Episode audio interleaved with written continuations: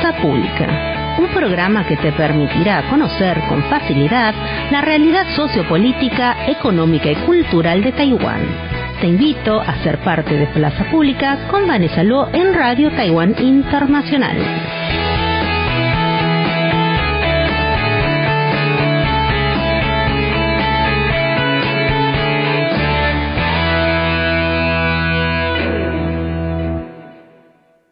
Bienvenido, estimado oyente de Radio Taiwán Internacional, a otra edición de Plaza Pública.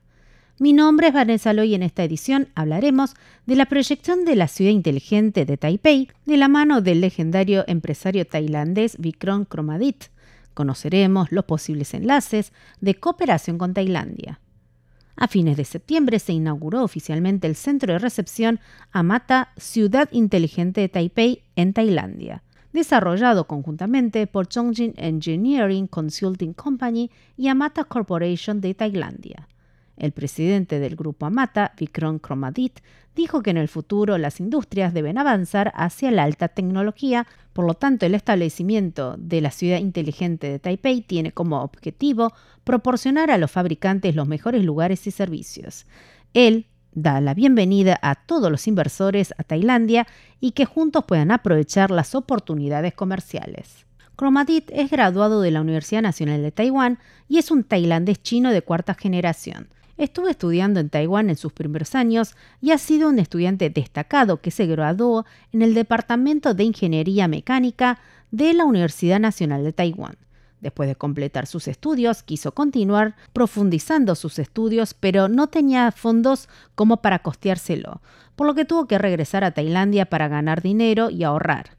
Con una gran visión de negocios, Amata Group se ha convertido ahora en el gigante de la zona industrial más grande del sudeste asiático. Sherry Lai, la presidenta de Radio Taiwan Internacional, estuvo allí en Tailandia y se reunió con él luego de que el equipo de RTI del idioma tailandés celebrara diferentes foros y reuniones con los oyentes. Vikram Kromadit compartió con mucho humor muchas historias interesantes sobre sus vivencias en la universidad cuando era joven. También se mostró muy agradecido con el Ministerio de Educación de Taiwán por darle una beca para completar sus estudios. Cabe resaltar que la historia de Vikram Kromadit es tan interesante que también ha sido adaptada para una serie de televisión en Tailandia. En sus años de juventud tuvo una tensa relación con su padre que estuvo a punto de causar un desastre en la familia. Sin embargo, ahora con 70 años, su pasado se ha calmado y actualmente está escribiendo un libro llamado La vida a los 70, en donde comparte sus experiencias e historias de vida durante sus últimos 70 años. Vikram Kromadit, que siempre estuvo con una gran sonrisa durante la visita de la presidenta de RTI, Sherry Lai, explicó detalles de la recién inaugurada ciudad inteligente de Taipei ahí en Tailandia. Él dijo que el progreso de los tiempos y los costos de producción local en Tailandia han aumentado. A diferencia del pasado que dependía de una mano de obra intensiva, cree que la industria debería desarrollarse en la dirección de las industrias de alta tecnología y debido a su estrecha relación con Taiwán, Amata se ha asociado con ZTE Engineering de Taiwán para lanzar la ciudad inteligente de Taipei y quiere dar la bienvenida a todos los empresarios taiwaneses para que vayan a invertir y a desarrollarse en Tailandia.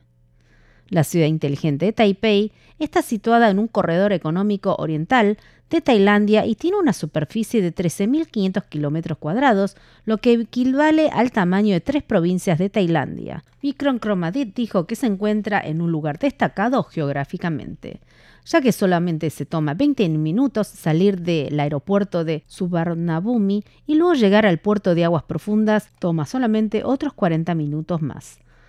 En el futuro habrá una estación de tren de alta velocidad, por lo que es una condición excelente para construir el futuro de Taiwán en Tailandia. Se podría decir que este es el centro I+D destacado de la región.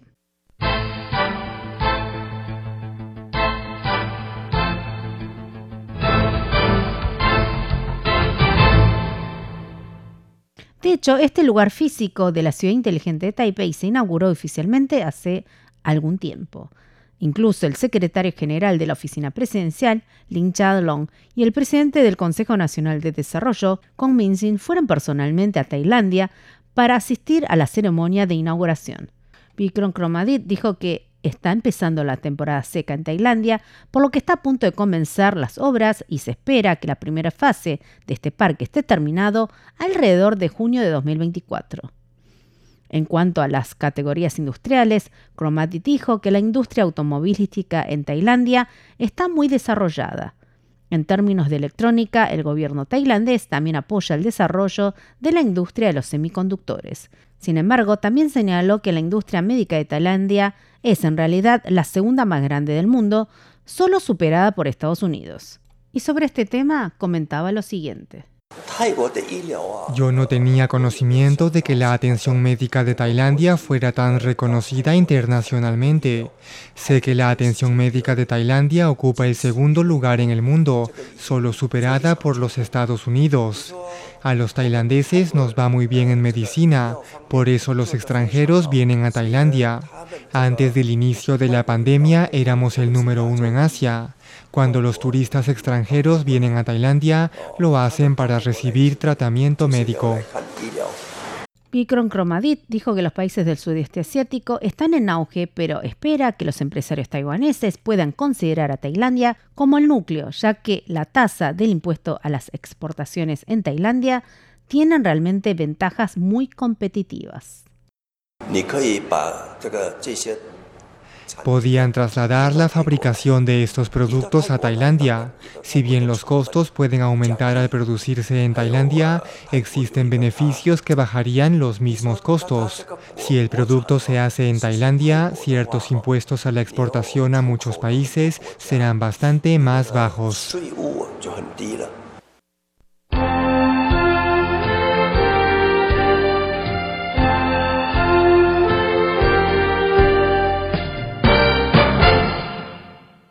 Vikram Cromadit también dijo que los tailandeses son amables y tienen un carácter muy dócil.